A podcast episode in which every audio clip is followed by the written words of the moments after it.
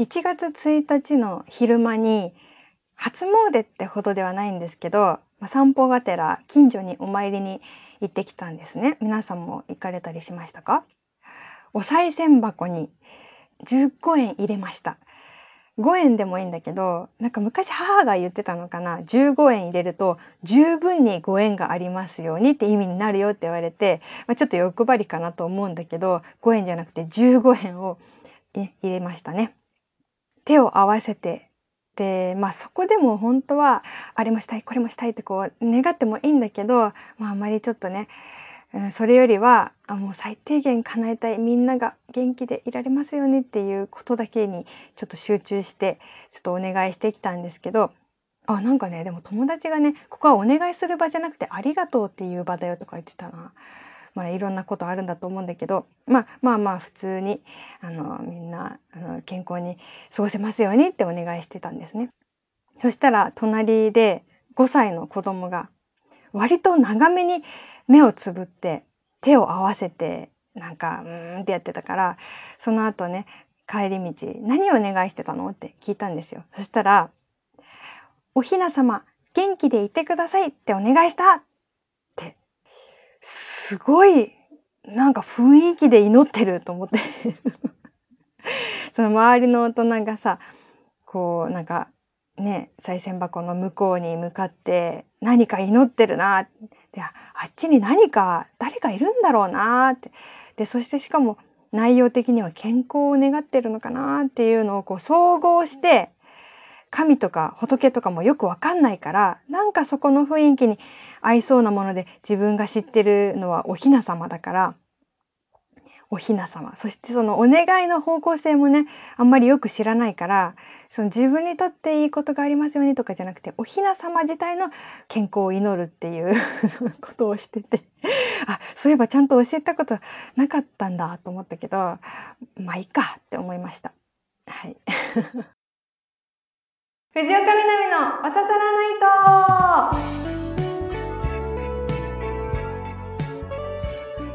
と皆さんやっほー藤岡みなみです。今週もポッドキャストオリジナルでお送りしていきます。ハッシュタグは番組本編と同じおささらないとをつけてつぶやいてください。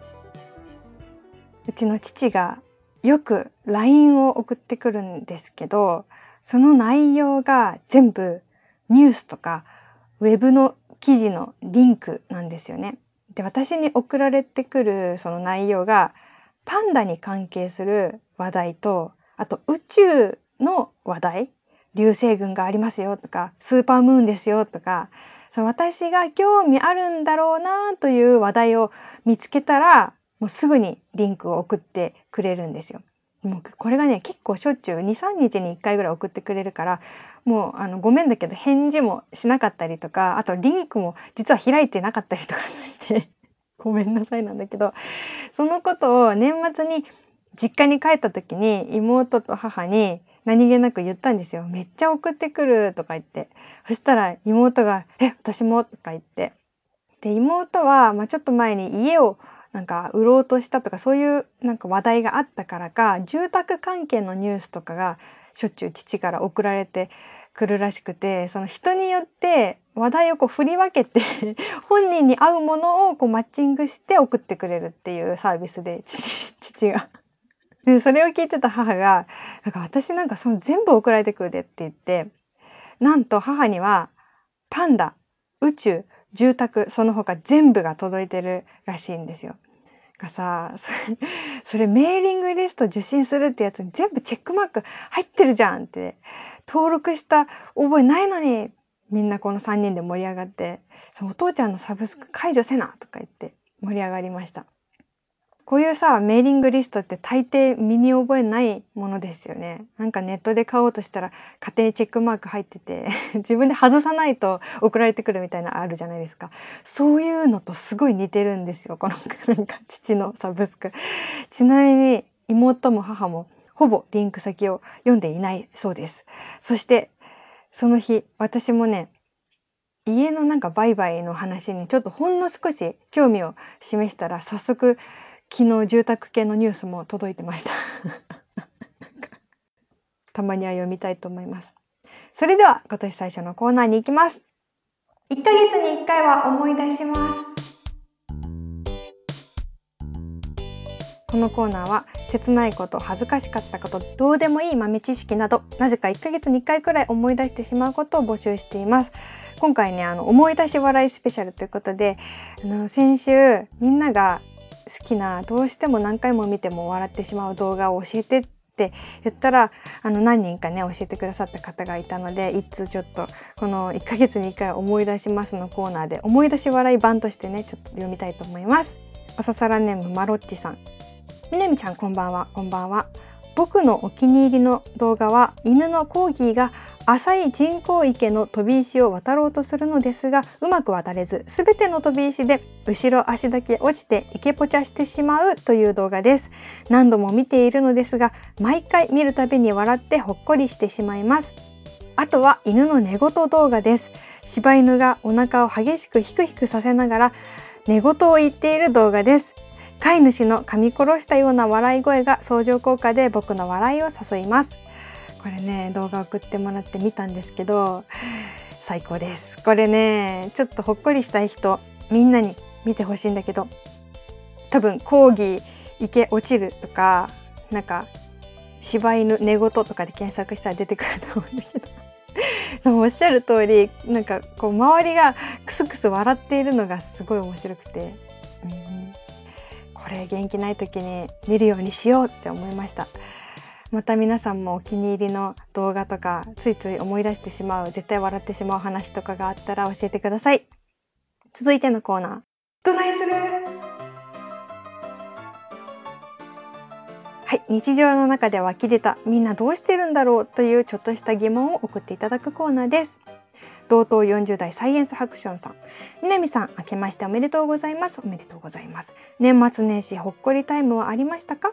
さて新年最初のメールはお正月らしいどないするを発見したのでこちらからスタートしたいと思います。お正月といえばみかんです。大好きなみかんですが食べるためには皮を剥くという一手間がかかりますよね。そこでどないする？南さんはどこからみかんの皮を剥き始めますか？ヘタから剥きますか？それともお尻の方からですか？剥きやすいのはどっちですか？みかんの皮を剥くときどないする！それでは今年も一年よろしくお願いいたします。えー、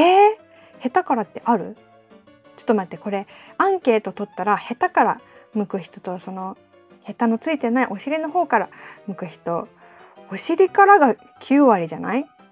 ちょっと待ってこれさ今この番組をさ途中から聞いた人途中から聞いた人はいないよポッドキャストには。だけどさこれがラジオだったらさお尻からが9割ってどういうことってさいうところだけ聞いたら何の話だってなるけどね。うん、まあいいとしてえお尻からだよね。うん、こんなにお尻お尻言いたくないんだけど新年から。えと下手からあえて下手からの人いますか？いたら教えてください。私ねあれにちょっと憧れてるのはなんかみかんを分けてくれる時に皮ごと分けてくれる人意味わかんないよねこれ 全部剥いてからあのー、こう薄皮だけついてる状態で渡してくれるのもありがとうだけどなんかそのこう全部を剥かずにまず2つにパカッて割ってそれでくれるとさなんかさお皿みたいにもなってるじゃんその皮が。それあれも優しさだよねって思って。どうでもいいね。今年もよろしくお願いします。皆さんもなんかどないするっていうことがあったら教えてください。私が聞きたいどないするはやっぱベタだけど皆さんはお雑煮どないしてる？あのうちはあの実家の毎年のお雑煮がえっとごぼうとゆり根と牡蠣。が入ってる。でそれ忘れてたんだけど確かにそういえばこんな味だったなーって思いながら今年も食べたけど今年はねなんかね12月31日の朝に食べてたまたまね1月1日はみんなの予定が合わなかったからもう12月31日にお雑煮朝食べようって言ってなんかうまうまいこと言ってたタイムトラベルであの新年を先取りしますとか言って、うん、皆さんお雑煮どないする？続いて純喫茶南。はい普通なお便りを読んでいきたいと思います。カランコロンいらっしゃいませ。まあ、今週はじゃあ甘酒をお出ししましょうね。甘酒美味しいよね。今年もねあの初詣の時にねひっそりと甘酒が売られていたんだけどなんかちょっとタイミングを逃して飲めなくてあああれ飲みたかったのにって思ってさ。あでもこれさ言ったら怒られるかもしれないけどさ甘酒ってさ美味しいの一番美味しいの一口目と二口目ぐらいじゃない？なんかさ途中でちょっと色あせてこない？あこれ言ったら絶対怒られるね。でも多分美味しい飲み方もある。甘酒が嫌いなわけじゃないよ。一口目と二口目が美味しすぎるんだよね。ラジオネーム重罪工藤さん。拝聴していて初めてのメールです。淡路島の玉ねぎのお菓子玉ねぎだという話でしたがグルメ料理番組でよく玉ねぎを炒めてとあるけど私はカレーライスでも野菜ゴロゴロ玉ねぎはしっかり形があるのが好きだと思う方なんですが最近玉ねぎをもっと食べたいなって食べ方見つけました。圧力鍋でじゃがいもを粉吹き芋にしようと思いそれなりの大きさにしてポール塩水を作り芋を入れて塩水につけて鍋にすのこそこに皿をのせ芋を並べてちょっと野菜が欲しいなと思い玉ねぎをスライスして塩水につけて芋と一緒にのせ残った塩水をすのこの下に入れて沸騰すると芋の上に塩水が飛び散るぐらいの量を入れ芋と玉ねぎに塩味がつくぐらいにして沸騰したら3分ないし4分弱火で蒸す。火を止め圧力が完全に下がるまで冷ましあとはあったかいのを食べたければレンジでチンをして私はマヨやケチャップが好きだからちょっとのせ食べた。じゃがいもはそれなりだけど玉ねぎが微妙な甘さが出てもうちょっと欲しくなる美味しさ。今まで感じたこともないうまさでした。えー、要はじゃがいもの上に玉ねぎのスライスを乗せて塩水で蒸すと今まで感じたこともないうまさなの？そうなの？まあでもそうなんだよね。なんかシンプルなのがいいんだよね。そのまあなんかさこうドレッシングやら調味料やらをドバドバ入れちゃいがちだけどあれはなんか味の上塗りをしてるみたいな感じで実は野菜は蒸したりとかね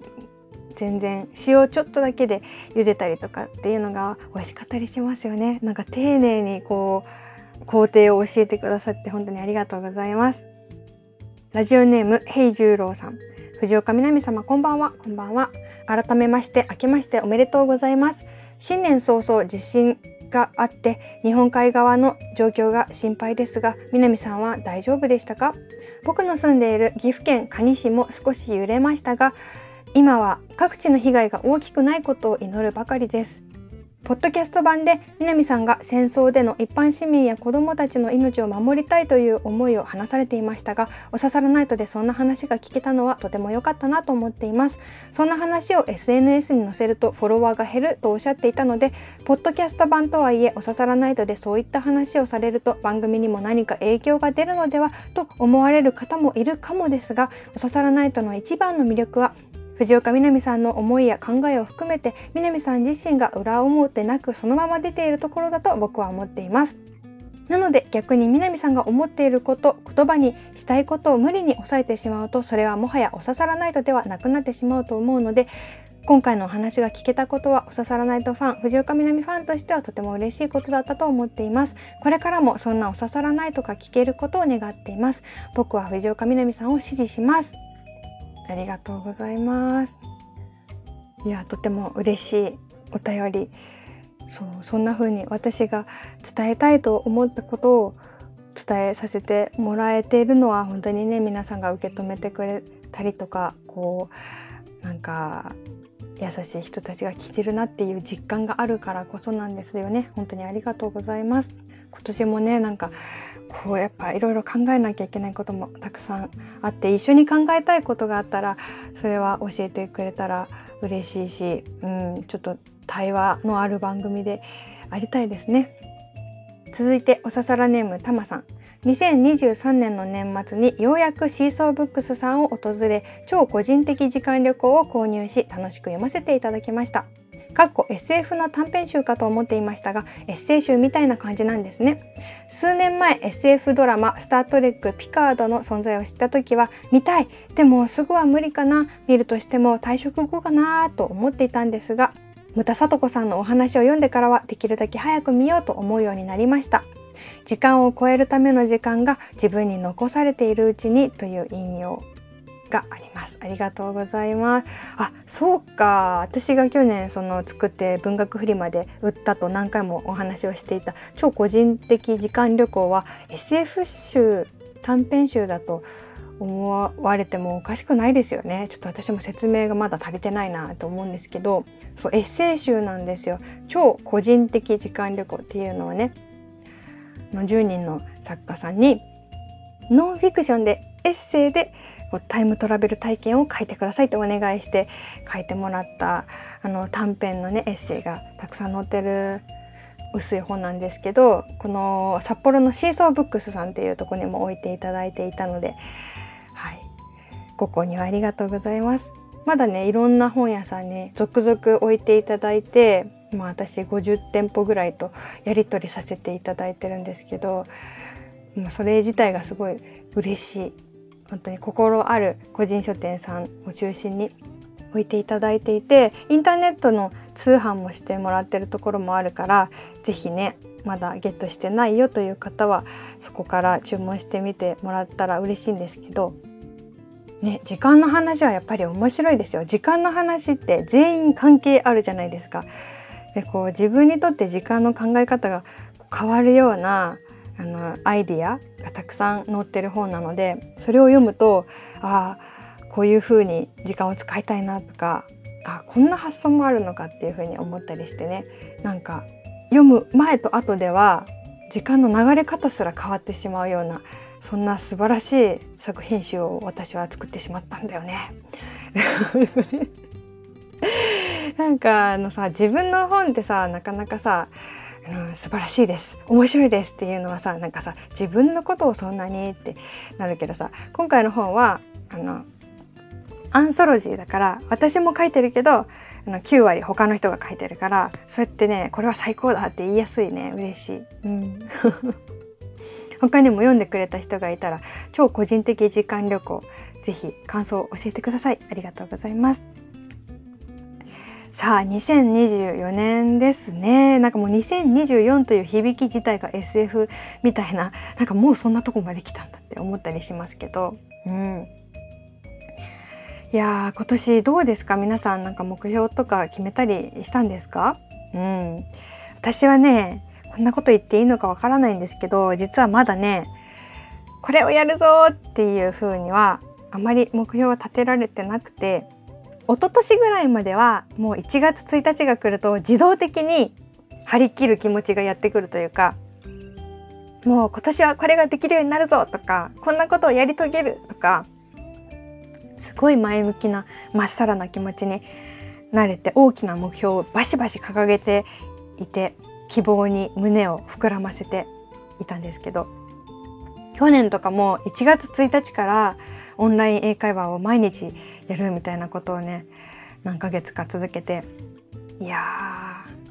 ー偉いなとも思うんだけど今年はまあなんだろうまだ気持ちの整理がついてない新年というか一つは本当にいろんなことが社会の中で起こってて、まあ、ざわざわしてるっていうこと自分に何ができるんだろうって考えちゃうっていうこと。もう一つは今まで大きな目標を掲げてはくじけてきたっていう実績があるからなんか大きなことを言い過ぎて自分に失望するのも怖いっていうそれもあるしあとはやりたいことは実はたくさんあるけれども実際時間がないとかなんか目の前のさ事務作業が本当に膨大すぎて自分のやりたい作りたいものに費やす時間がいつ取れるんだろうっていううん自信のなさというか気の重さがあるんですよね。特に本当事務作業インボイス関連でも大変なことがすごくあってもう3月頃に今年の確定申告が無事に終わるまではなんか2024年のことまで考える余裕がないんじゃないかっていうそういう余裕のなさとかもあったりしていろんな要因でなんかちょっと整理できてないって感じがしてます正直言うとね。でさ今年は本当にね1日からいろんなことがあってもう本当に被災地の方も大変だしいろんな職業の人がもう1日から急に出勤になったとかさ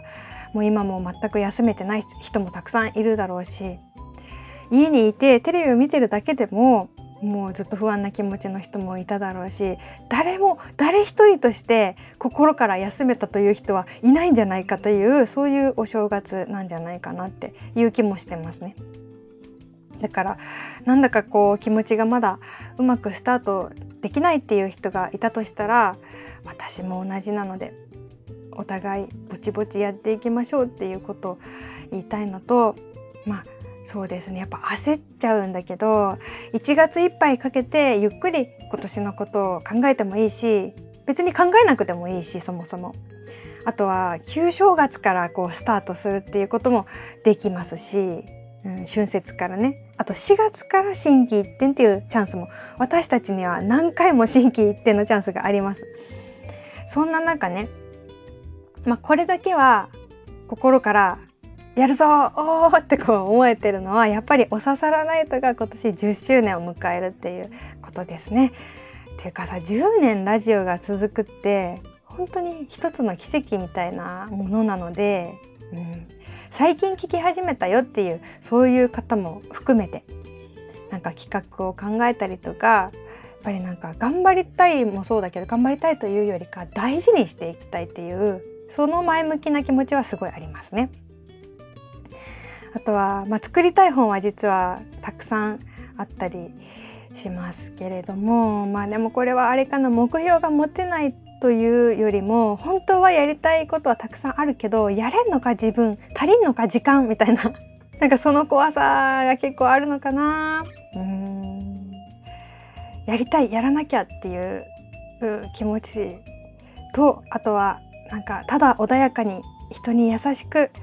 静かに日記だけ書いてねあの過ごせればそれでも十分じゃんっていう気持ちとどっちも本気で思っていてなんかうんすごい矛盾もしてるんだけどなんかそのどっちもの気持ちがあるがゆえにどっちも集中できないみたいな割とねその恐れもあるんだよね。本当に焦らないというだけでやれることってたくさんあるはずなのに私は本当生きてきて思うけど周りの誰よりもなんか焦ってるというかやばいやばいやんなきゃやんなきゃやれないやれないやばいやばいみたいな感じでさもういつもさ焦ってるからさもう私もさ、まあ、勝ち負けって言葉嫌いだけど私もどうしようもなくて今目の前に焦ったら負けっていう筆ペンで書いた紙貼ってます。本当にね焦んないでほしいな自分。うん、本当に一番の敵は焦りなので本当に焦らないコツを知っている皆さんは是非ね絶対ね私に教えてください。焦らないだけでいいんだ。もうね着実にちまちま一つ一つやっていきたい。2024年。でも別に本当に何の成果もなくたって素晴らしいよ。本当に。そこをベースにねあの自分を追い込むことなくなんかやっていきたいというなんかプレッシャーを感じてる。本当ね自分を追い込むのが癖になってますけれども皆さんはどうですか？本当にねなんか大きな目標を掲げてる人が眩しくてねこうなんかそのなんかオーラを私の頭にこうかけたいあの戦争時のあの煙みたいな感じであやかりたい煙をこうバーって私の方にこう手でこうやってあの寄せるようにしてそのね前向きなエネルギーをねちょっと皆さんから吸収したくもあるので今年やりたいことがあるっていう人はそれも教えてほしいしまだよくわからないという人もその気持ちも共有してもらいたいしとにかく焦らずやっていこう。一番焦ってる人が言う。本当にね。いやいやいやいや。そうだ。あと一つ2024年に大事にしたいと思ったことが一つだけあって去年の年末にこの言葉と出会ったんだけど知り合いの人が教えてくれた言葉で私たちが何か作り出そうとする力は奪い壊そうとする力の反対側にあります。だからこそイメージすることクリエイトすることは戦争に抗う一手なのだと信じていたいです。ってこう友達が言ってくれたんですけど何かを作り出そうとする力は奪い壊そうとする力の対極にあるっていう言葉をすごく私は大事にしたいなってハッとして戦争もそうだけど、まあ、地震とかでこう火事とか歴史的な建物がこう壊されたり大切な命が奪われたりっていうことがいろんな場面でありますね。そうやってどうしても奪われたり壊れたりっていうことが起こってしまっている悲しいけど起こってしまっている中でどうしたらいいんだろう自分に何ができるんだろうっていうことでこうすごく戸惑ったりするけど奪われる壊される反対に作り出す生み出すっていうことがあるんだっていうことを聞いてあ私は今年その言葉を信じて何か自分の作品を作ったり生み出したりいろんな人とつながって出会いを作り出したりっていうことをやっていきたいなってすごい前を向けたんですね。だからちょっとそれをシェアしたくて知り合いの人の言葉を引用しました。作り出して生み出していく2024年にしたいと思います。さあじゃあこれからもね皆さんのメール本当に心の支えに励みにして楽しみに読んでおりますのでコーナー宛てでもいいし普通のお便りでもいいし何でもいいです。送ってください。宛先はみなみアットマーク stv.jp です。来月実はイベントがありまして2月10日土曜日に表参道ランドというね東京の表参道で朝の工夫博ボリューム2が開催されます。朝の工夫博。今回のテーマは冬の朝温めますかっていうね